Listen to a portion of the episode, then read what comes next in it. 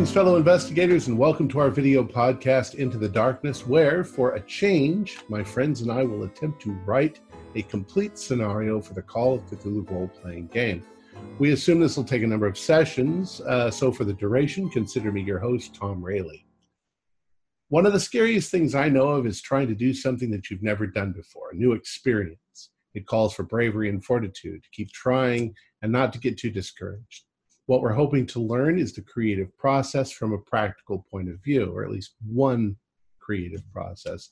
Our participants have various levels of experience, and we hope that by watching us make this attempt, you'll have a path to follow, at least to get you started.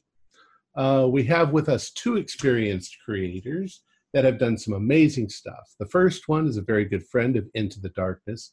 Tyler Hudak has run Call of Cthulhu scenarios for us, as well as Delta Green, which we have greatly enjoyed. One of his published works is entitled Cauchemar, which is included in Legends of New Orleans. He's also one of the authors of the Call of Cthulhu monograph entitled Toying with Humans, which sounds very interesting.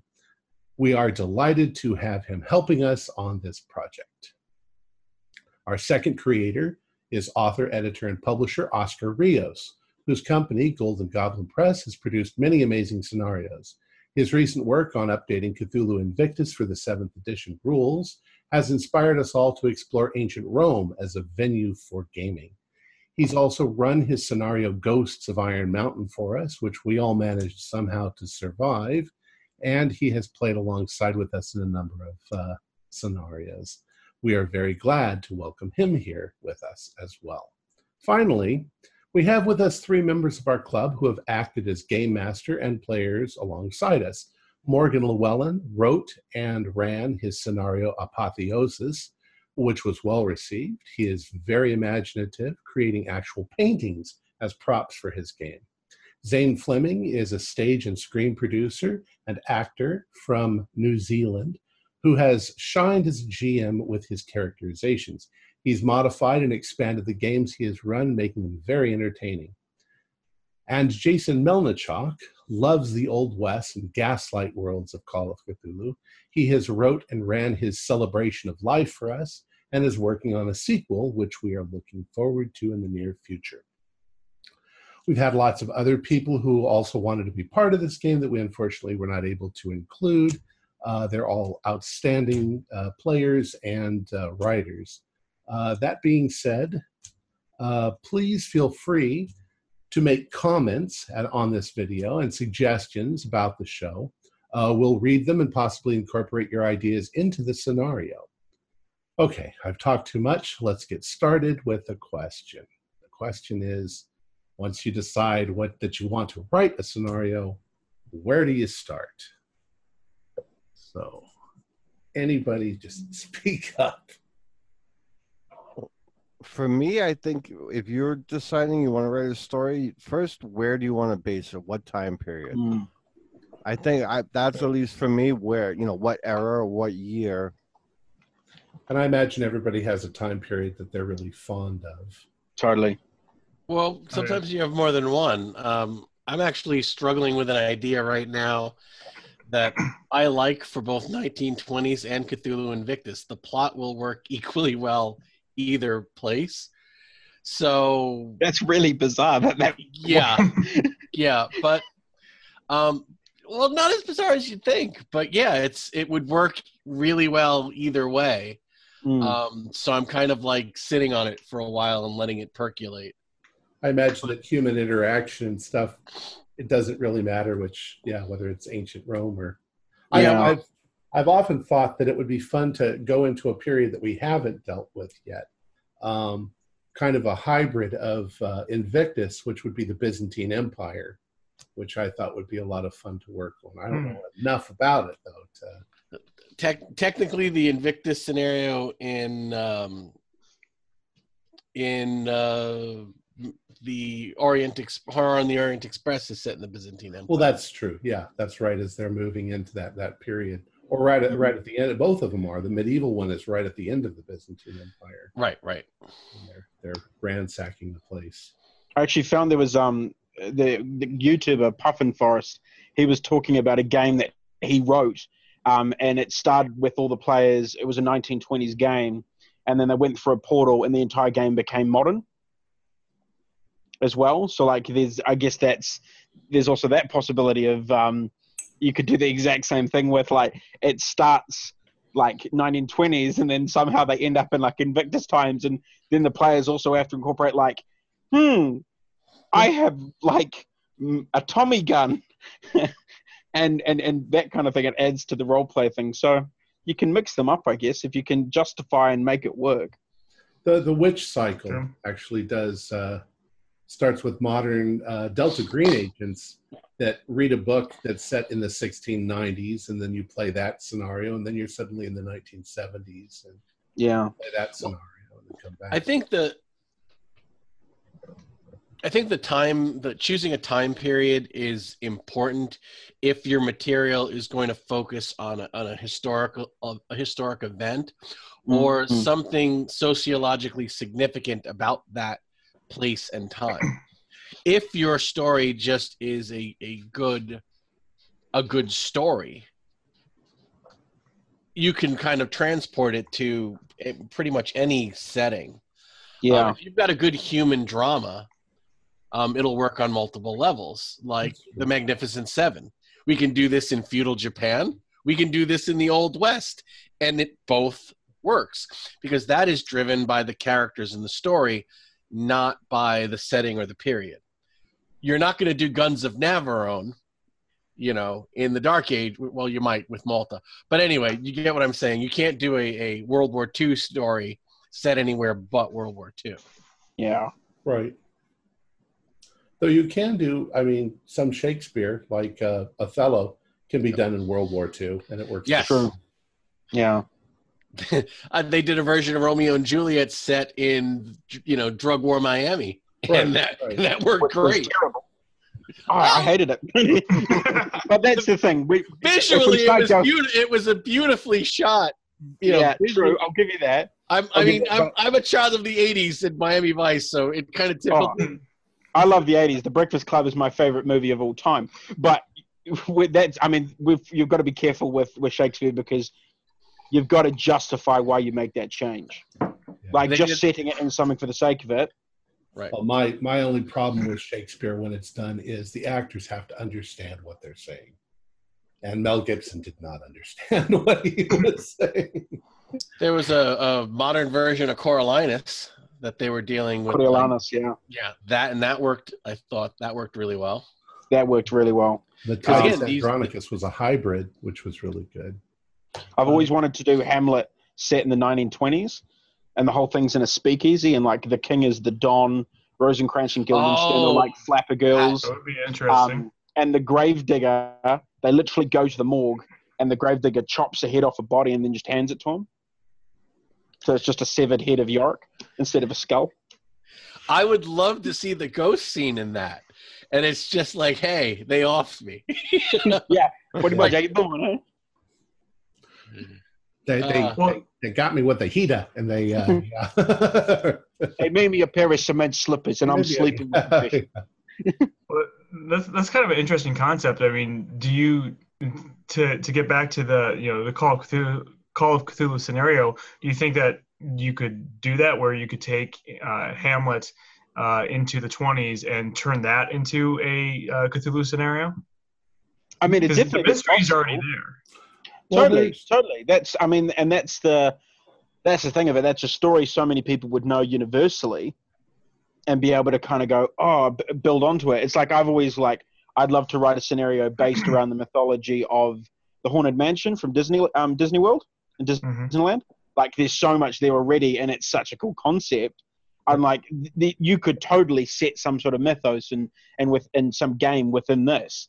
Um, but Well, it's see- you you you mentioned Hamlet, and um, I've always had because of my religious upbringing, I've always had a completely different view of the play, and I love I love Hamlet. It's probably my favorite Shakespeare, but the players uh, when Shakespeare wrote it, and the players who are uh, the the characters in the play, they understand that demons cause havoc.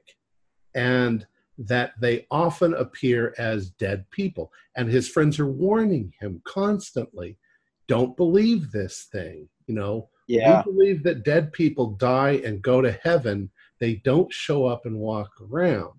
So I always thought it would be interesting in all of the ghost scenes if Hamlet's father wore a mask and that he continually, when facing Hamlet, would turn and look out at the audience, but he would have a completely different face Yeah. mask. Because what does he do? He causes Hamlet to murder his mother, his father, Polonius, cause complete devastation to the I think Horatio is the only person alive at the end of that play. Yeah. yeah. So it is havoc that he wreaks. He could be Nyarlathotep, uh, just Yeah, that could totally work. Yeah. everybody. Yeah. So it's a cool idea. Right, and seeing and seeing kind of uh, stories transplanted, I've I've seen that uh, work really well in some scenarios. Like one that comes to mind, I think it's called like Butterfly Butterfly Fly Away Home or something, or Ladybug Ladybug Fly- Fly Away Fly Home, Away Home? right, where they take the uh, the story of the Exodus, right, from the Bible, and they kind of take the concept of the Ah, plagues and stuff, and they translate it into this scenario. Yeah. That worked great. They, they take that kind of that core concept and they they translate it. So not necessarily the same plot, but those same ideas. Mm. Well, then it's something that the characters themselves can suddenly pick up on and go, wait a second. This seems like the biblical plagues that's going on here. Yeah. Well, and I, I think that's that's one of the brilliant things about some or, or a lot of Cthulhu scenarios that I've either played in or, or run, where you the players get that aha moment, like about th- two thirds to three quarters of the way where they where they get it, where they figure out what's going on, Mm. um, and, and having you know like, like Morgan said that either pulling from you know literature or you know religion or or, or even movies or, or anywhere else something that at some point that they're going to see uh, oh wait I, I get what's going on now i'm fine you know i'm figuring out and that just adds to the the, the enjoyment of, of it as well I, I Mm. think I think that that's really for me that's a really important element. I think Mm. if, uh, in, in in any of these games, I mean, you've got games where you step into a situation and all hell breaks loose and everybody dies. I mean, we've got a lot of those fun little one shot, you know, things that happens, and you've got some more elaborate ones that the same thing happens. But I think the best best thing that can happen is set up the players so that at some point they have a revelation Yeah. that blows their mind you know Let them have that journey. Yeah. and i'm thinking of things like in in the the video game bioshock to suddenly uh almost towards the Well, end yeah. suddenly realize Spoilers, spoilers, spoiler Oh, warning. sorry, if you sorry. haven't played Okay. All right. You've been spoiled, and you can go ahead and say it. it's an old game yeah Yeah. spoiler alert don't listen um where suddenly you discover that uh, you've been manipulated the whole time Mm. by the by him saying actually what's what's the word would you kindly would you kindly do this and you realize that every time he said it It was a trigger. you obeyed Mhm. Mm. then you find out well you weren't really in control what a what a revelation i think i jumped up and ran around the room My my so freaked out my son and I both played that separately, and I think he was about maybe 14 at the Mhm. time, and we were having difficult, you know, father son teen, and Bioshock was the only thing he and I could talk about for about a year. Every other conversation would erupt in an argument except Bioshock, Mm. and he told me I was never the same after that moment. Like Right. that's how, that's how powerful it was in his growing up experience. yeah Yeah. I mean, it was his first, and again through a video game, but it was his first true sense of betrayal. And he I said, think I, for I- me, I was never mine- the same after that. I Mine was- was um, Star Wars Knights of the Old Republic. The twist in that game, you go, oh shit, that was brutal. That I wasn't prepared for that. So, so what I'm taking from this is, if you're writing a good story, you have to get your character, your players invested in something, Totally. and then they need, and it doesn't have to be a betrayal, but um, a misconception they have to right, under some conception that turns out to be wrong and Now- then the actual players coming to a uh, light on, you know, light bulb moment, or And that Mm. happens in a lot of games. It's done, you know, the players have clues which they're putting together and they don't realize uh, what it all means, and then they find a clue and it all falls into place. I, I, I'm gonna just something that I like to do in my own work is really I don't introduce the mythos too quickly. I let Mhm. them get invested in the story, in the characters, in one another, in the experience of what they're doing.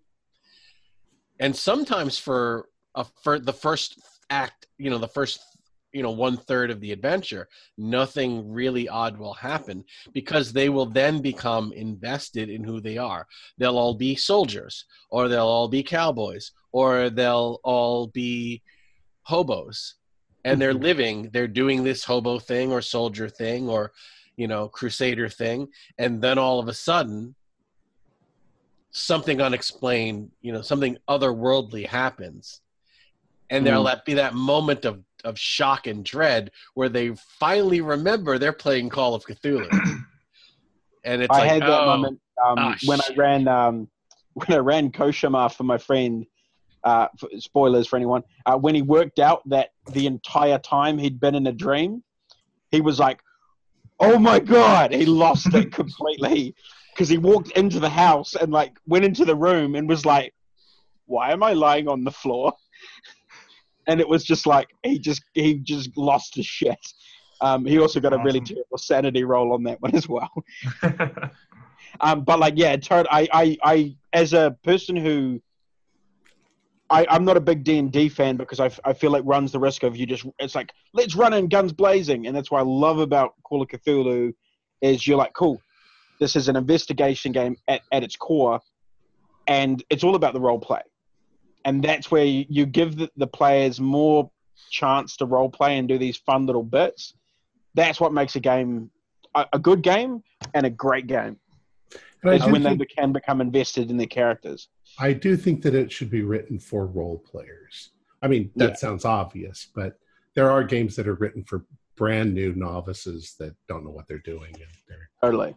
I was gonna say with Zane too. Yeah, I like um, I like the investigation part. I don't want to get into not saying here, but just other games with hack and slash and dungeon crawl and some of my favorite games ever with Into the Darkness and Without are you going you're almost two hours into the game before the first dice is even rolled sometimes if you Yeah. get a good group of role players not saying you Mm. weren't investigating or you weren't looking for something but it was played out so well you didn't need to roll that dice or it just everybody was fluid together you had a good group of players and then like Mm. i think it was an hour and 15 minutes into the game before any dice was even brought to the table which shows that people were invested in the story and Yeah. people were you know now, I, I think that's a powerful game now the other night, um, Sean Little ran a game for us, which he just he wrote.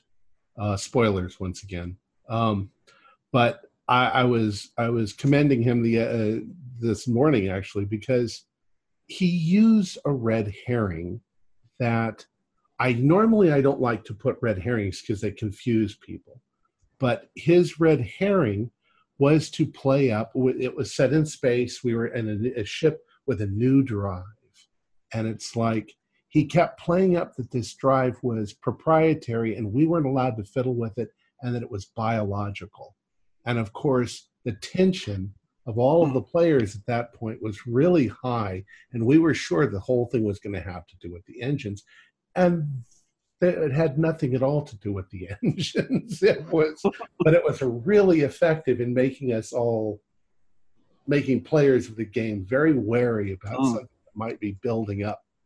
Right, and I and I, I really like you know those, those types of scenarios. You know, I think how you get those two hours before you roll dice, or you know, you get that moment of tension with just describing you know these excellent things about the setting is finding though that that way to engage with your players, right? Um, making sure that you find that that hook. Like if they don't care about their Mhm. characters or the NPCs or whatever the situation is, if you don't make them care about it, you know, how do you make it scary? How do you make it you know engaging? How do you make it you know, You know, whatever if you don't if you don't hook them.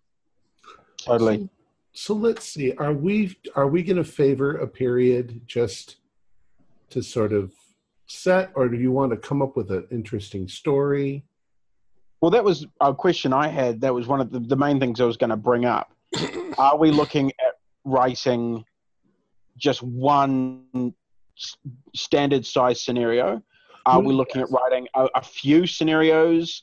Um, are we looking at a certain region, or are we going to do something more along the lines of like a two-headed serpent thing, where we run we write like a lay a lengthy campaign that we've all compiled in to make some sort of like epic campaign? I think for this exercise, it should be a scenario that, Yep. at least in in in uh, into the darkness terms, might take six or eight episodes, To a standard. like So, the yeah. Seventh Circle or or something like that. Not not a campaign, although we could leave it to the point where maybe it would turn into a campaign, or we could yeah, because I mean, to it. the other option obviously to and that's why i was saying if we were doing going to do multiple scenarios because we, we talked about potentially making publishing it and doing it as a as an actual thing that people can get is is running some you know you know you've got those books where they have separate scenarios like um secrets of new orleans where if you wanted to you can actually connect every single scenario together to make a full-on campaign. Um you know that that's uh, obviously another one you do. So that's where you've got to go. If we do set them all in the same right. I just- universe, I just practically speaking, I didn't want this to take a year, you know, to, to put together. you don't want to spend time with us for a year, Tom. I, I, I spend time with you and I, I love spending time with you, but this project needs to be, I, you know, uh, Tyler and Oscar have other things to do. Okay. I would suggest, and this is something that, you know, every writer has to really ask themselves is what do I feel like writing? What period do I feel like writing? What where do I want where am I going to have the most enjoyment mm. writing this? Because what's going to kill your project is lack of motivation. You've got to you've got to you're going to work on a pro you're going to you need to love the project because if you stick with it long enough to finish it, you're gonna hate it by then. So if you don't Right. love it, if you don't love it from the start, you're never going to finish it because you will work on it so long and so hard. By then, you're just if you're like a nine month pregnant woman. You just want this to be over. yes, you love being pregnant. Yes, you love the whole glow, but you just want this to be over and done. But then the outcome is great, right? Because then you have a kid. right, And then the kid grows up and you're very disappointed in that kid that you have. that Um, doesn't usually happen for years until you, you Right. You look back at something you wrote like nine years ago, and you're like, "Oh, I'm such a hack.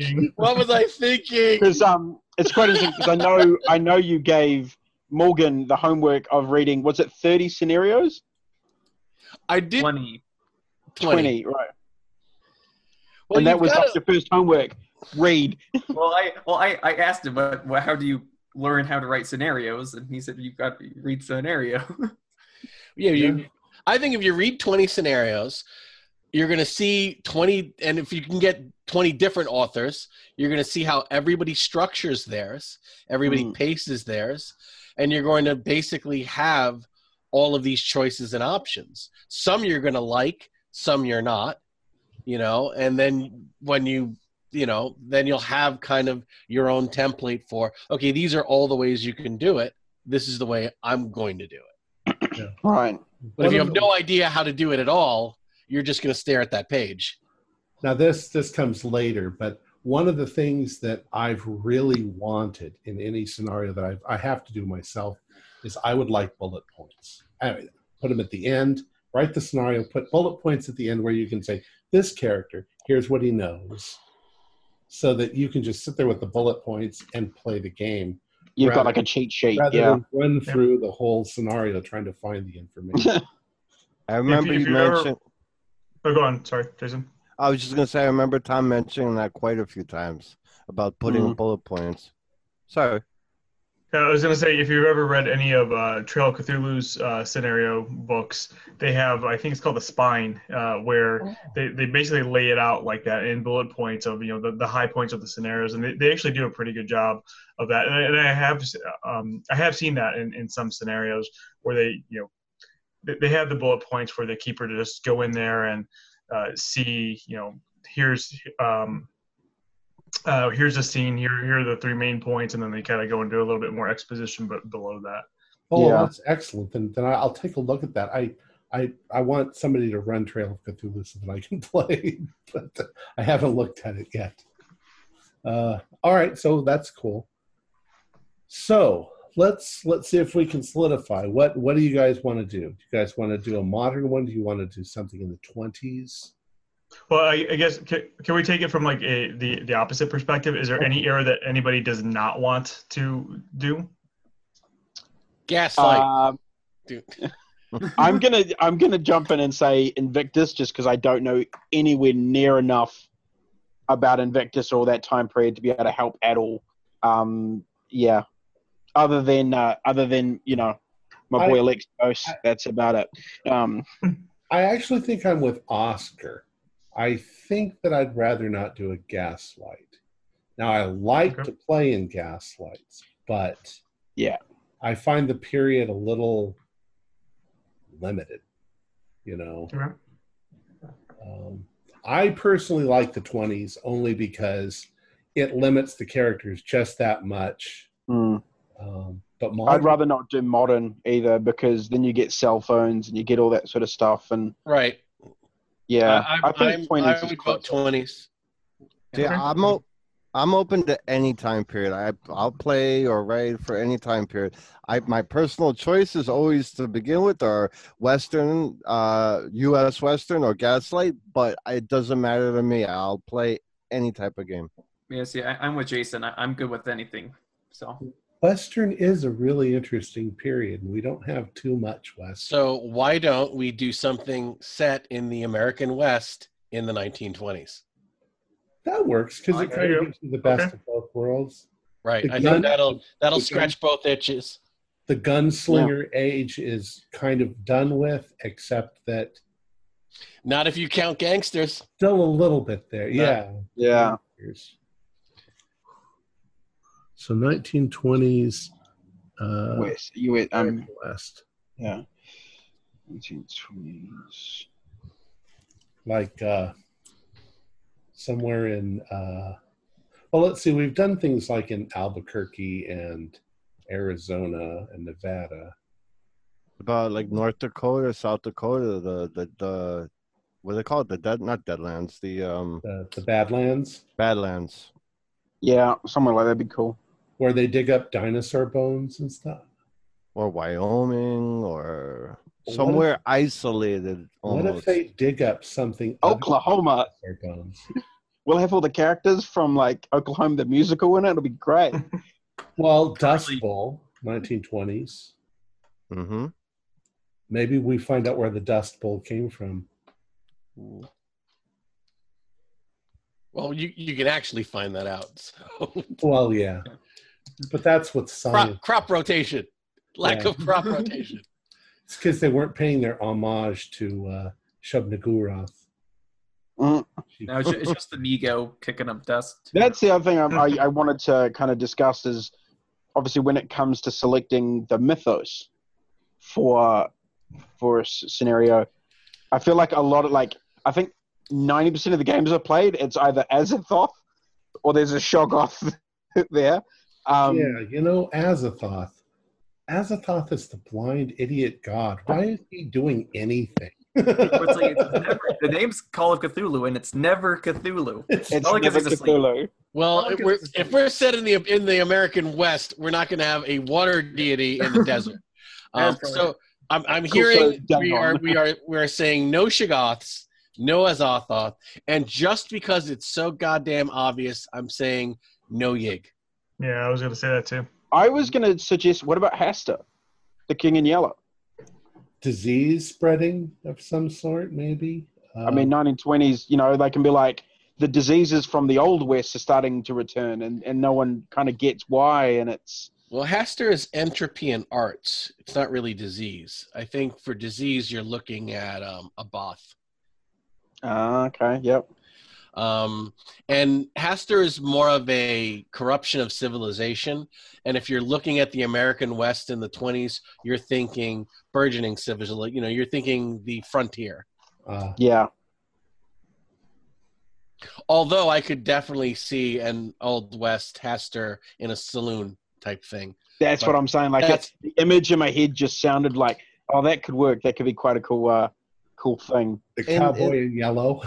A masked stranger. See, in the in the twenties in the West, it was literally the end of an era and the dawning of a new era. yeah. Because Right. the last of the cowboys were still alive, the old timers were around, and then you had the new, you know, like um, I'm drawing a blank on his name, but they uh they took him over to Hollywood to um, kind of um, Wild Bill or no, I'm I literally just drew a blank on his name. Um, from Oh. Tombstone. Um, yeah, I know, I know who you're talking about. Wyatt Earp. what what Wyatt Earp? I believe, yeah. Yeah. They brought him out to Hollywood to consult on all the west western films that were coming out in the twenties, Right. and they used him to kind of, and he actually put in extras who were real cowboys in a lot of the as the extras in the in the movies. So it was kind of like the end of an era and the beginning of another. Just because that, I mean, th- this is obviously how I work as a as a visual thing and a, as a creative person. Can you guys suggest any good movies set in the American West in the 1920s that I could like watch to kind of get some inspiration esque stuff? Um, it's a little later. What's um? mm, give me one second. They- and they're I'll- getting spaghetti westerns, which are eight late eighteen hundreds. Um, Because that's what I, I know all like the As Clint Eastwood stuff. are there any are there any uh, Lovecraftian deities that are associated with electricity? How are you? How is electricity going to be central to a South Dakota old Well, west? I You know, was in the thinking, what if, what if this is an old town, uh, uh, an old town, and that they're just getting electricity out there in the 1920s, Hmm. and there's They would something be. that feeds off of electricity that's being Okay. awakened by it. All right. So, if I can just interject, Okay, um, we had somebody call out South Dakota, and I wrote that down because I know nothing about South Dakota. Chances are there's pretty cool, spooky cryptids, serial murders, haunted places in South Dakota that nobody knows anything about. yeah. So we so basically this is virgin territory and I think South Dakota deserves a good 1920 scenario. Okay. Um, we had the old cowboy, which I think is a great concept. We had the dawn of archaeology, all of these Western universities sending teams out digging for shit. Um, and we also have the film industry banking on Westerns in the 20s so we can have film crews scouting out uh, Mm. locations, possibly working with the old cowboy. So I'm basically listening to everybody and I'm trying to take some really cool elements. Yeah. Uh, Well, let's and- not worry. Let's not worry about a plot or a monster yet. Let's Okay. Sure. worry Yeah, about yeah, what yeah. what elements we want. So, does anybody want to do a quick search on creepy shit in South Dakota Sure. So- and, and see what pops up? Look So, for so crypt- here's. Sorry, sorry. Go on. Go ahead. No, I'm talking too much. No, I, I was, you know, just looking at some things, you know, with South Dakota as well. That's where, you know, a lot of the Native American tribes were at during this time. And that's where Mount Rushmore is. And Mount Rushmore was started in the late 20s, Ah. doing that in the late 20s. And if you ever looked into the history of Mount Rushmore, that's, if I remember right, that's a sacred, Sacred. area Yeah, for, right. for the, the, I can't remember the tribe that, Lakota. that lived there, but that was a sacred area for them. Um, Just that, That- that, that reminds me of something. Um, the H.P. Lovecraft story, uh, Imprisoned with the with the pharaohs, they they talk about how they had to recarve the face of the Sphinx because of what it was actually based on, is obviously underneath, because the, it was so horrible to look upon it. What if Mount Rushmore was originally getting the same treatment, and then they last minute had to had to change it so that they put the the president's face on it? Or they uncovered something when they were blasting Yeah. to prep for it. Oh, and also uh, Butch Cassidy and the Sundance Kid, like they, they, they died in 1908, so they were actually still cowboys, you know. So you're looking at 1908, 1910. There was still gunslingers out there. All right. I am going to raise one concern. And Only this one? Is, this is me putting this is me putting on my publisher hat. As soon as we bring in Native Americans, reservation, sacred land, Mhm. then you're making a very big political statement. Mm. Um, Mm. and we want to be careful. Do we want to do this? Do we? And you know, then we've got to worry about cultural sensitivity. We've got to worry about you know nationalism. Um, Yeah. We've got to worry about are we choosing a side in an argument? And some of these arguments, you're even shocked that there are sides. Like, Right. hey, some genocide is good. Um, no, but if we do this, this immediately takes on a whole political tone, and we've just made it exponen- exponentially more difficult. Right. That's true. I don't want to. and I'm sorry to put on the publisher hat and be a dick, but No, it it's it gotta is a be done. concern. No, Mhm. you're 100% right with that, actually. Avoid any uh, Native American, I believe. Okay. But I mean, I still. think we can have them with, like, we could have like them ca- as NPCs within the in the game and stuff. I, I'm not. so- I don't think like because they were there, discounting them completely is just sort of like it sounds like we're avoiding the whole point of it. Right, but we haven't even written anything yet. All we could still keep the same scenarios, the twenties, Yeah. the the South Dakota. Just don't use from Mount Rushmore and rewrite, or you you know. Yeah, I found if we're, we're talking about stuff that is uh, kind of creepy and interesting in, in South Dakota, I found something called the um, the Trail of Spirits or uh, Sica's Hollow. It's this place that is considered haunted. Um, Sica in the uh, the Native American tongue meant evil. Um, because like the water, uh, the streams there were red, like they, they were colored red, and so they thought that these uh, spirits of the dead were were love in the that. forest, and so you can, and so the, the legend is, if you go into the woods, you can still hear like the whispers of the dead or the drums off in the distance, or and people have disappeared there in like the 70s. I know that's not the 1920s, but there's kind of Okay. I love that. That is so cool. Here's one. This sounds like we made it up. Uh, These, these things write themselves when you look at the history. They really Uh, do. in in South Dakota, Easton's Castle in Aberdeen. Uh, Easton's Aberdeen. Castle. Easton's Castle is a yellow brick house that was built sometime between 1886 and 1889. It was originally a 30 room, three story Queen Anne style mansion, but in 1902 it was bought by Carol Francis Easton, who had the entire exterior clad in yellow bricks.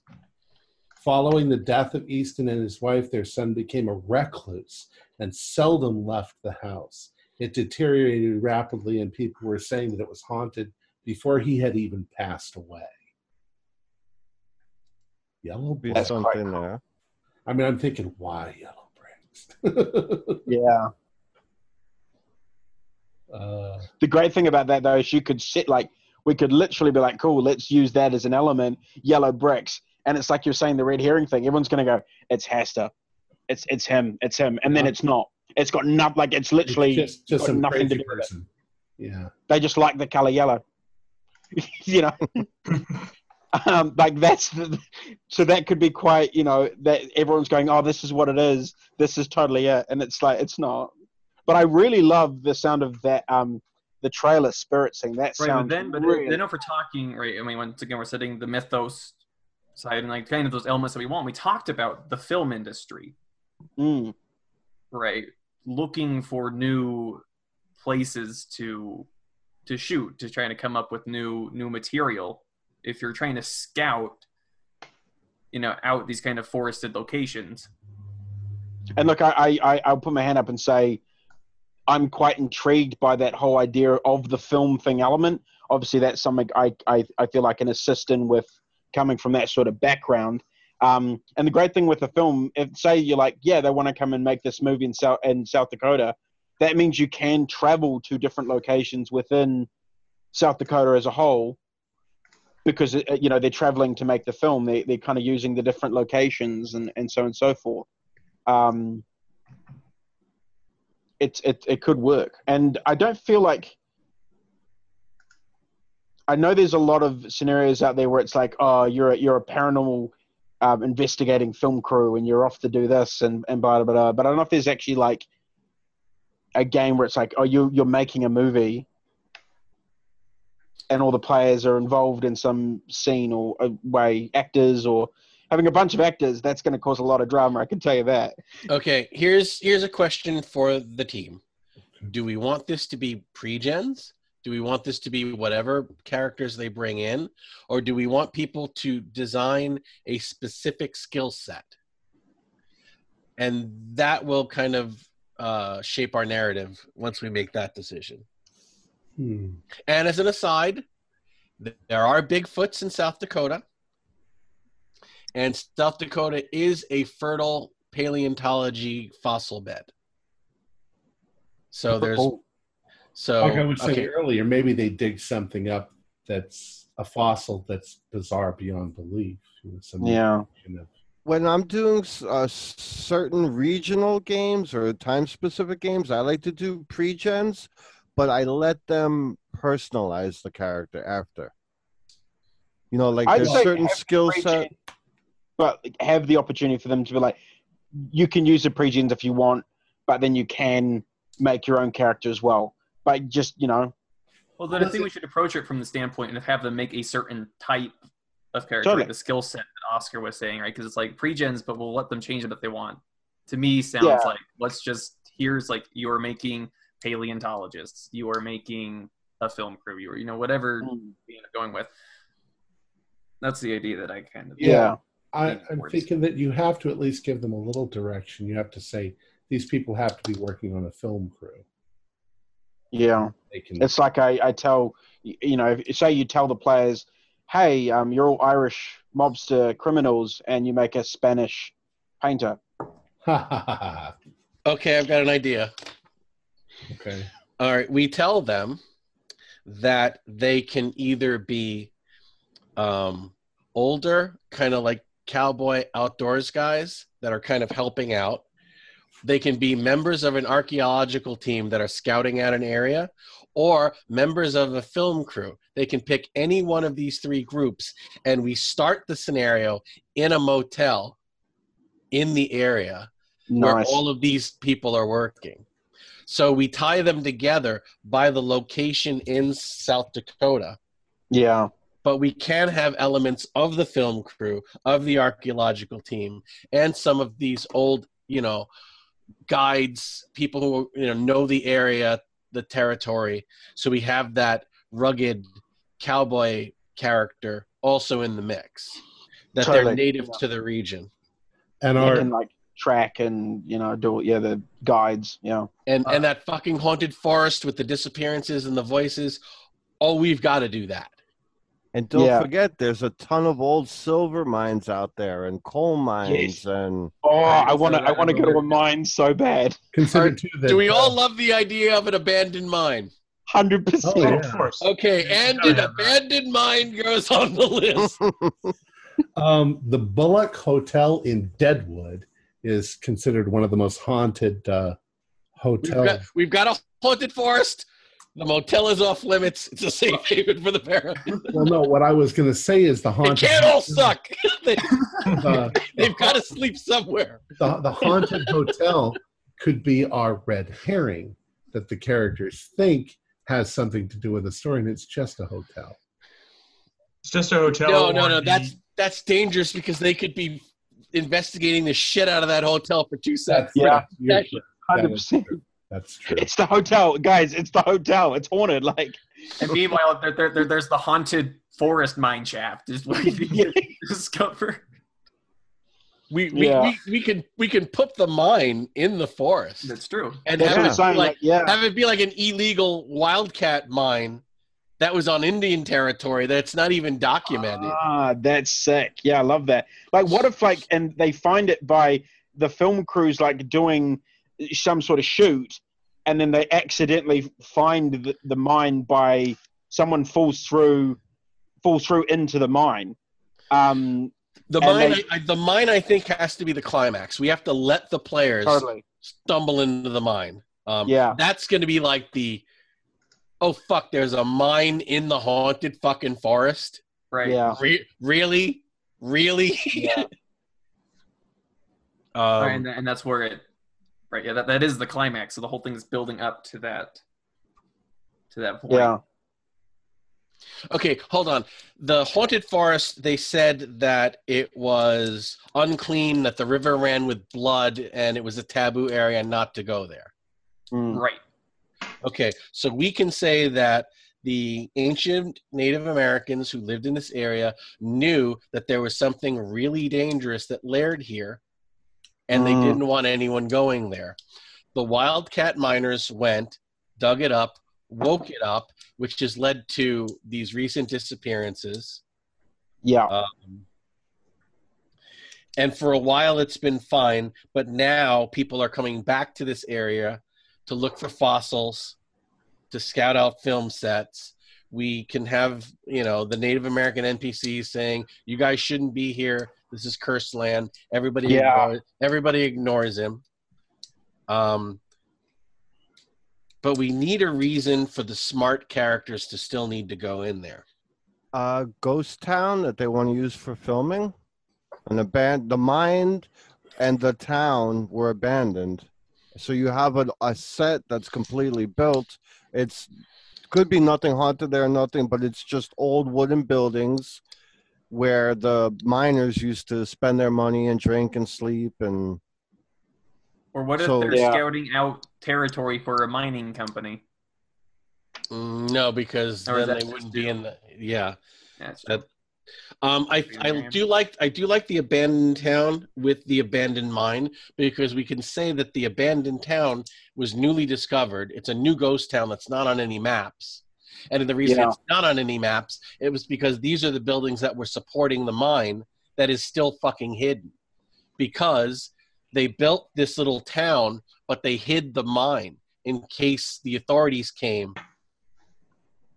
yeah, I see. so they, they could be that. they could be creeping around your your abandoned ghost town and not realize it's sitting on top of an abandoned mine I was just reading through some of the the in the keeper's um book some of the some of the creatures and thing, and I came away a thing called a sand dweller. Um, then out of one of the caves came a sand dweller, rough skinned, large eyes, large eared, and a horribly distorted resemblance of a koala bear facially. Though his body had an appearance of, um, he shambled towards me, um, manifestingly eager. The obscure uh, race look as though they've encrusted with sand. They dwell in caverns deep in the desert area and come out at night to prowl and hunt for prey. They also they are known to live in American Southwest and may live in other deserts in the world. They are also known to serve the great old ones. So as like a minor hindrance thing, that could be like a good little miniony type thing for them to deal with. Yeah. So Um, I'm, I'm I'm thinking over some of our ideas that we're talking about. Um, I'm I'm thinking of a problem with the the, the film company. Um, Okay. film company is going to want to spend the least amount of money uh, to do what they're doing, and it might be that if they get any hassle from the Indians, that they would simply find another town. There's lots of them out there. Um, on the other hand, if if an archae if, if a paleontologist were to have evidence that there are species that they've never found before, but some you know maybe some rogue paleontologist brings in a dinosaur bone that they really want to go in there, then they'd have a reason that there's no other place in the world that's got to be here that they have to go in. okay i'm gonna i'm gonna jive on your points for a minute Okay. um i agree about the film crew but if we say that these are um, freelance location scouts um, shooting some reels of backgrounds to take back and pitch to the film industry it works because they're investing their own time investing their own money hoping for a bigger payoff. They're not tied to the studio. They're courting the studio. Ah, that's so that that could work. Um and again to build on your great idea for the strange artifact because that's how creature from the black lagoon starts the strange paleontology hand the hand. Yeah. um, and I've got the Creature from Black Lagoon shirt. I'm a huge fan. Um, we can basically say that a fossil came back from a team in this area. They were requesting more money and better equipment, And when this crew with their money and new equipment comes, those archaeologists have vanished, Yeah. snatched by the sand dwellers for knowing too much. There you go. Yeah. And it's not necessarily a mine, it's a tunnel. And there can be It's a mine that broke into a tunnel. okay. They, exactly. They accidentally, when they were building a mine, they smashed through and found a tunnel. But Yeah. there are things about the tunnel that are wrong. It's not just a rough shape, it's a an oval that has been Yeah. carved in in straight directions. Yeah, it's kind of like um, in Assassin's Creed how the things from made from the old race have got like a different look to them, and they're like made they're like almost too modern for the setting they're in. Maybe there's evidence that the tunnel was melted instead of Yeah, that's cool. dug. Well, you're almost getting into. It, it almost sounds like you're de- describing the territory of like Chthonians, where as they dig, they're gonna you know create those huge tunnels, and you know the West because since since Chthonians hate water, um, the, the dry West, the South Dakota. Well, I, I guess with with the bog right there, the the Trail of Spirits forest, that probably would f- factor into well to that. So. Well, maybe I- the Chthonians, uh, or maybe the the Kowalians. I don't know what we're going to call them. This Cool. they utilize small Chthonians to dig their tunnels. I think if we've got sand dwellers, bringing in Chthonians is just too Too many good too many good ideas. Okay. Yeah, Um, and I think what's funny about sand dwellers is they kind of look like horned toads, so we can say that they're looking for some spe- some ancient species of uh, very large, like a, a an ancient horned toad that was the size of a bear. yeah. And then they find a sign that says "Beware of Sleestaks." Do love Sleestaks. ah, Sleestaks. Um, I, I am I am definitely I'm loving I like that you want to make the fucking mine really the the the natural cavern under the mine really creepy. I I say since we've got sand dwellers who are worshiping a great old one, we pick a really obscure great old one and we turn the natural chamber into a temple.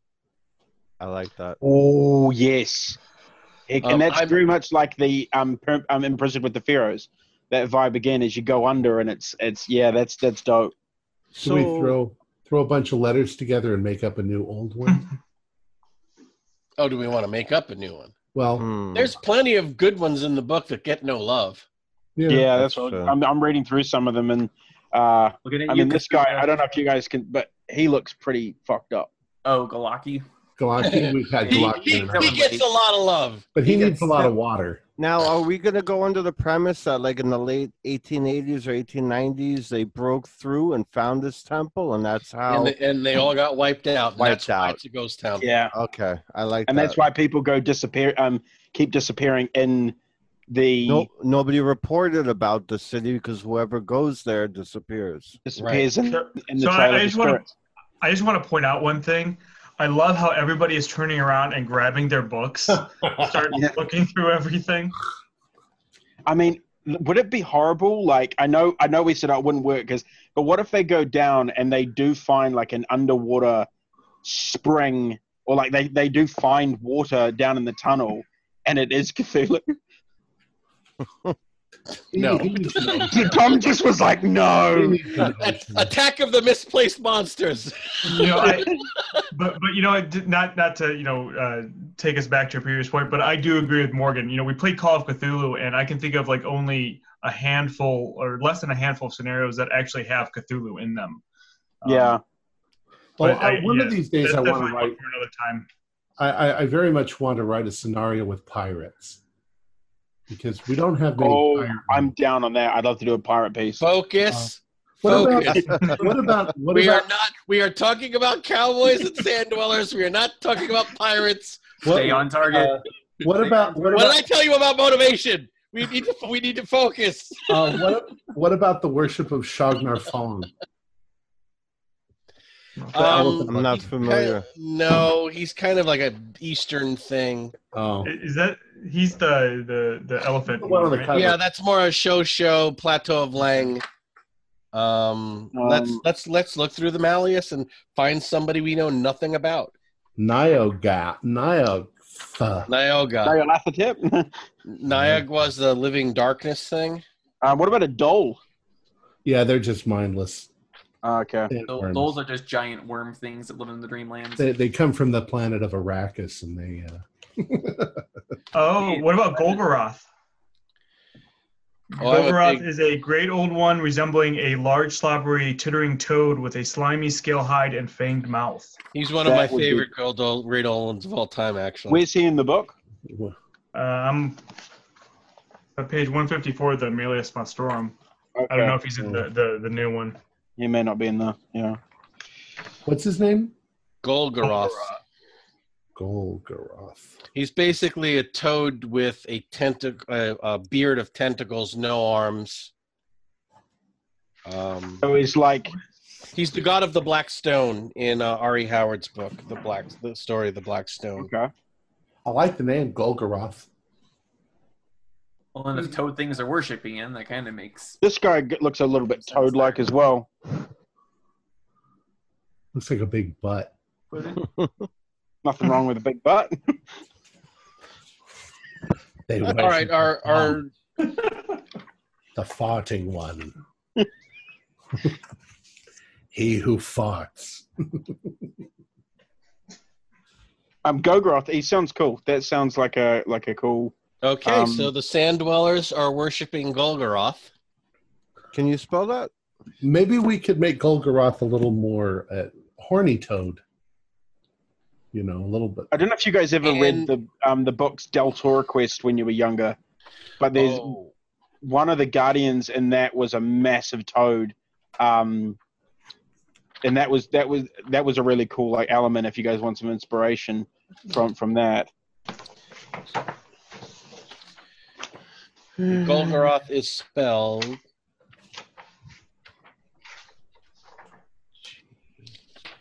G G G.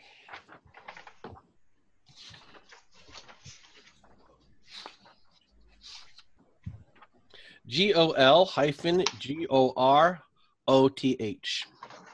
G O R O T H. O T H. Thank you very someone much. type that into the chat Now, I, I, I took in- a stab at it, missed the get dash though. in the in the story that he was introduced in the black stone um he is basic basically people bring him sacrifices and he manifests atop a black stone to accept them. We can have some kind of large natural carved stalactite in this underground temple yeah. as a, a black stone, which is found in Hungary, but there's also a second black stone in a cavern in South Dakota underneath the ghost town. yeah Yeah, and that- when, when you describe that and you know going back to the the, the thing with the, the underground water i can almost picture the stalactite with like the water pouring down onto it onto you know almost like a a lake not, not a lake but some type of pool underneath that, that reflects onto it or, or something like that Are we are we definitely doing uh, uh, a, a a damp underground cavern, a ca- underground cavern with water? oh Golgoroth looks dope It would depend on what uh, the the the Golgoroth, what his environment is, wouldn't it? Well, when he, Well, we got we, sand we, we, dwellers. we got to make sure that we don't ruin it for the sand dwellers, which is going to be our rank and file. So maybe it could be um, a, a volcanic reflective glass or something. Then something that's dry. Golgoroth's not going to care if it's dry or wet. He's a great old one. He's if he's a little if he's a little you know, if he's got some dry skin, it's not going to bother him too much. If he's only showing up to accept sacrifices, it's fine. I mean, he's described as a toad, but he's not in the original stories. He's in the mountains of Hungary. He's not in a swamp. So I don't think we need water for Golgoroth. Now, if these miners were finding some of this black rock, maybe in some of the the abandoned uh, the ghost town, there could be some rings or charms made with this stone. oh Like I'm thinking the town is left how it was since the people were taken. So there's gonna be uh, dresser drawer with some old. d- Well, d- remember they they never got to the temple. As soon as they broke into Yeah. the sand dwellers' minds, That so they died. never they ne- they they were they were overwhelmed. We Got can we can hint that they were coming up with these weird black like gems like opals that they hmm. couldn't identify. We could say that as soon as they started to bring them up, fights would break out and there were murders because these were like mythos infused things that But then were the like people, yeah, so the while people that had them disappeared overnight, and it was the sand dwellers Right. coming and taking them. What if- what if some of the evidence is that some of the people that lived in the town boarded themselves up in their homes, and the homes were then ripped open, or at least so we can make we can make the place look like it was like LV four twenty eight, like the the the colony where the aliens came and just killed everyone. So when the Mm. players go there, it's a ghost town, but it's a ghost town that is there's evidence that there was a siege here, that there was a massacre. Yeah, Um, bullet, you know, rusted bullet cases everywhere. Um, you know, broken Winchesters. You know, yeah, you know, rusty, you know, rusty forty fives and Colts. and maybe a weapon made out of the black stone. Oh, yeah, the sand And the sand creature. you mean like dragon claws? No, glass? I think they would have. The, the sand dwellers are just have vicious claws. They, Yeah. they don't. They don't need weapons. Okay. But we could say that perhaps they left some kind of a territorial marker, like some kind of a black spear with a a carved a, a carved stone skull of Golgoroth in the middle of the fucking town, saying, "This is our territory. Don't ever come back." So we can leave some kind of a creepy marker in the ghost town. Mm. What if you leave? What if you leave like there's a they find a madman like in the in the ghost town. They're like there's a guy who's just completely insane who they just like left there, but no one believes his story because he's nuts. But he's like actually, you know, Well, he, he Yeah, he's, he's actually a also. Golgoroth worshiper. yeah, He's been called here. And if you Mm. have if you have the, the the creepy thing that they leave behind in the town, um, and if we're going the archaeologist route where these archaeologists disappeared, if they had a camp that they eventually find, and they find that same Marker. creepy marker there, they're like, oh, Yeah, no. that's going to be a great. That's going to. There's one Yeah. like they'll get to the ghost town and say there's a marker here too. Yep. What if we Yeah. make the marker not obvious? I mean, it's something that's obvious that they walk up to it and they go, "What the hell is this?"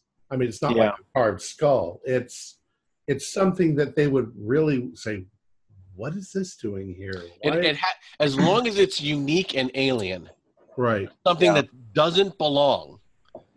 You know, it's not it's not a Native American thing. It's not a you know Chinese rail worker thing. This is non-human, like a design so unusual Mm. that you may even need a San check. Not much, like one point. Like what the hell? Like one step up from Innsmouth Gold. Maybe Right. maybe a, Okay. a maybe a rock that they brought from underground that's got some sort of a design or mark on it. or it's something carved from stone that's that radiates cold that like That's what I was thinking. Like, like- a when they first touch it, it actually like burns them or something along that. Like it's even in the scorching heat, it doesn't get warm.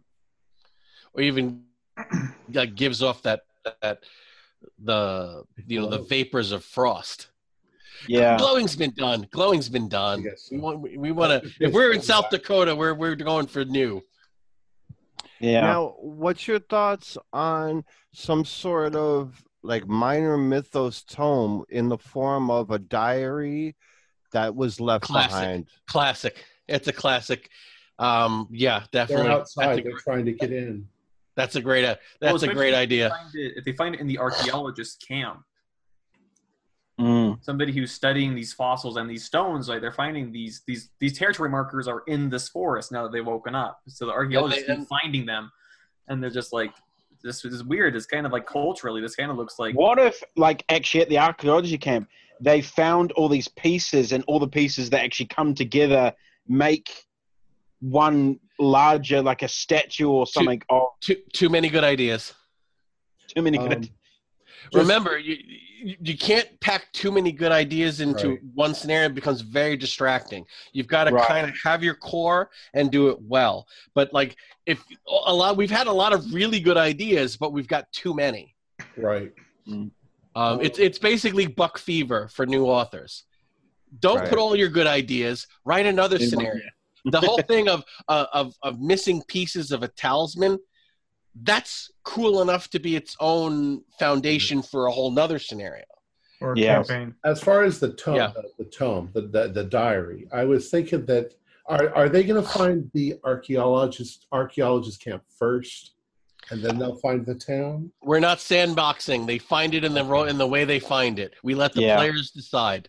Because what I was going to say We is, don't make those decisions.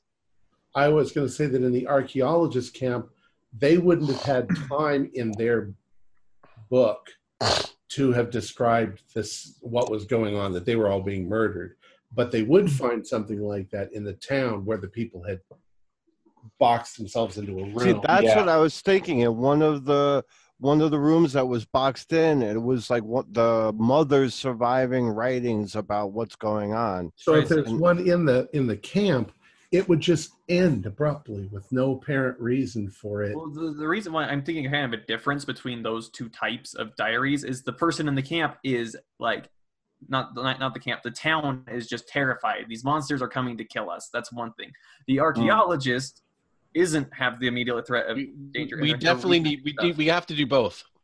Okay. Both both are good handouts. Yeah. We have the diary. We have the diary in the town where she's talking about these cold stones that are turning up.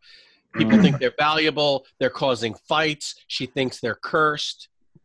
The Native Americans have said this land is cursed. They won't trade with us. You know, yeah. a, a few days ago, all our chickens stopped laying eggs. The cows started giving sour milk. No game is found. Basically, the monsters are scared. You know, trying to scare them off. So we have levels Yeah. of this town. They they they broke into a new chamber, and there's lots of these stones. We're all going to be rich, and then next it's we we cannot get out. They shot Balin with a with an arrow, and he's dead Exactly. we're Yeah. trapped. Um, and again, with the archaeologists, it's you know we're finding these really unique fossils. We're on the you know we're definitely on the way. Um, maybe this animal isn't extinct. One of our native guides swears he found a track. Mm. Now the What if this, fossil, and you're saying the stone is actually as you I liked where you were going with like the the, the, the milk was going sour. It's like the stone is actually like They're cursed. yeah, they're cursed and, the, and and that's actually what's making the water red turn red that that is, can work. is affected by the stone and it's poisonous. Because Um, because on a spiritual level, the sand dwellers just want the people to go away. Right. This is sacred. This is sacred Right. ground. and they and these things are meant to drive the people away by the bad conditions that are there And the sand dwellers have successfully driven the people away already once, which is why the Native Americans don't go here. right now They're like, didn't they learn the first time? Why are they back? Like, all right how many times do you have to teach you this lesson old man let's go it's only Now- years what Tom was saying about them finding a bone, a fossil. Now that would be one of the the frog creatures or sand creatures' bone. Is that Right. Something they couldn't identify right because it's I like a weird. It's like it looks somewhat human, but it's not. And it's Right. not like a. It's that it's this isn't some like a step in the in man's evolution. It's Right. something else. Or Right. I was thinking they thought it was a new dinosaur type that they haven't categorized yet. well even people oh, it's Bigfoot, but it's maybe tiny. it's maybe it's a fairly modern bone and Mm. the paleontologist says well this doesn't belong to any cow or- Okay, keep in mind this is the golden age of, of cryptids. This is a time when people thought mountain gorillas weren't real. These are a peep time when people thought pandas weren't real. They Mm. just discovered the Komodo dragon, and they thought the Komodo dragon was just a story people were talking about. Um, there were creepy, mysterious creatures that were Yeah. being discovered as native species. These archaeologists could be at first looking for this ancient fossil and then finding out the bone is way too young. And this turns into maybe it's a new species, some kind of large horned toad that has survived. Mm. And then it's, oh my God, it's sand dwellers. We're all dead. the end. what if um And by the way, I mean, we've got to we've got to have the crazy old Golgoroth worshiper working No, with the sand dwellers, and some of the and this time in the camp there are actually bullet holes.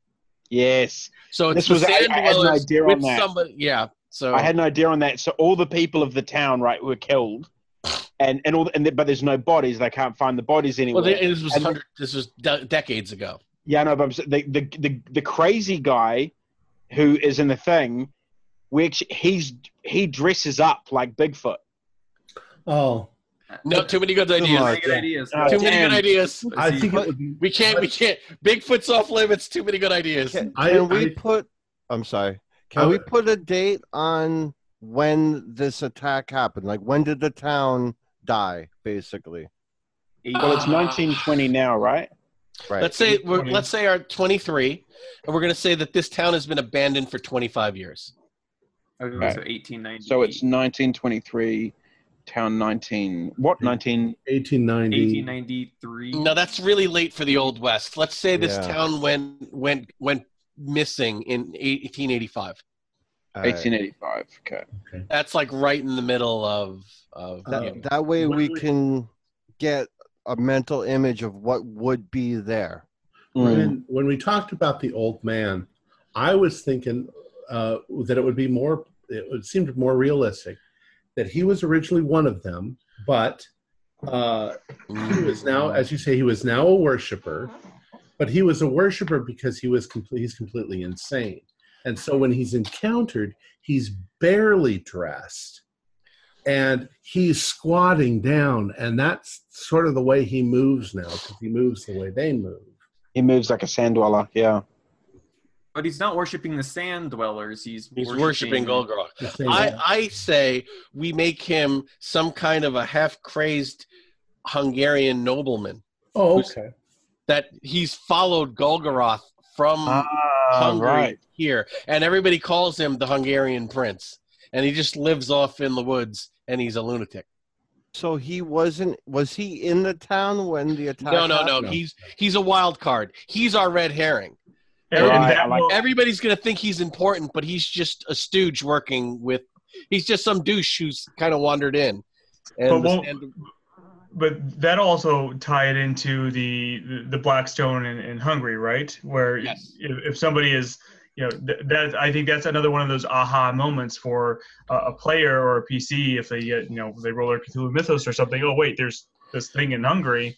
Should it And if he has, if And he again- has mad writings about seeing the god when he was in Hungary and saying I followed it through to, we, you know, we we can give the lunatic a diary, and if they capture the lunatic, he's gonna monologue. Okay. What if he doesn't speak English at all, just Hungarian? He's been he's been living in the United States. He's okay. he's he's gonna pretend to sp- just not understand English oh, you could just until- tell people until they make a successful hard on an intimidation roll, and then I'll start speaking English. All right, all right. I'll make you some goulash. You're all doomed anyway. You're all and and I think he's got to be a cannibal. I Thank think you. I think he ate the archaeologists. There are there are no Yeah. graves. There are no remains. Well, I wanted this. He eats anything he can get his hands on, including people. Yeah. I- Yeah. I wanted to throw in the cannibal angle, but I didn't want to have too many idea. You know, too much things going on. I think cannibal is a good enough idea that it fits, but it's not like such a great idea that it would overpower anything we've got going on. That Mm. just adds to his creepiness. Yeah, he creepiness could go up to the, Exactly, up to the exactly. player characters and say, "Ah, you're nice and plump." Right, In make, make some fact, kind of off delicious. comments like that. You yeah. could find maybe he lives in one of the houses, and we'll find some human bones in a stew pot or something. We could or- we could say that he runs a trap line. That okay. he, Yeah. he has, he has snares and traps all over the place. and I'd really like it. And he's just, I eat anything I, crew, I eat anything I catch. the film crew, the ones that are encounter him, I think would be quite cool. Like when they're scouting out like the, the stuff. One of the film crew is, is like in one of the houses and hears a noise and or whatever. You know, like that's where they find him when the film crew go to do all that stuff. He comes down the stairs and he goes, "Good evening." No, I think it was more like um, if you've ever seen, there's a New Zealand horror film called Housebound, um, and there's this great moment where they work out spoilers for everyone. They work out that the that the there's someone living in their walls, and he's been living in the walls of their house for over like 15 years and stuff. Does And he so she- draw pictures on the walls? he we, he does, but he's made all these secret passages through the walls of their home, and they've always got stuff going missing in the house, and they've just gone, oh, it's like, or whatever. But then she finds one of the doorways into the wall, and she goes through, and she looks through the um, the insulation and stuff, and looks through, and she sees him in there with like his little room that's set up, and then she kind of makes a noise, and she quickly sits back down, and she goes, oh, I'm okay, and then they literally pan across and he's shoved his face Yeah. through the through the wall and he's just staring at her and she flip it's such an amazing shot. And she flips out and just starts running and he just starts chasing her through the walls of of this of the house and it's by far the best moment of the film. Um and that's kind of what i picture of the first encounter with this guy is they're kind of like oh i think someone's living here. And then they kind of like they like turn around they're like oh there's this weird mask on the wall. And then they realize That's it's not a mask and then it's like that moment of he pounces at them and they go oh shit All right, so Morgan, uh, what is the name of this uh, area, this haunted forest river Oh, area? It's called the the Trail of Spirits or Sica Hollow. S I I like that. E K. and i reckon the native americans should have a name I in, like a in the name for the sand dwellers Yeah, in, in the chat, I posted a link to an article I was reading. Okay, the the weird name they call the Bigfoot creature here is the Takuhi. So we can say that the Indians are calling the cellar dwellers the Takuhi. Yep. Takuhi. Trail of Spirits. Now, are these sand dwellers like the frog? No, no, they're like or- horn. They're No. like koala horn toad creatures with Okay. claws. Okay, okay.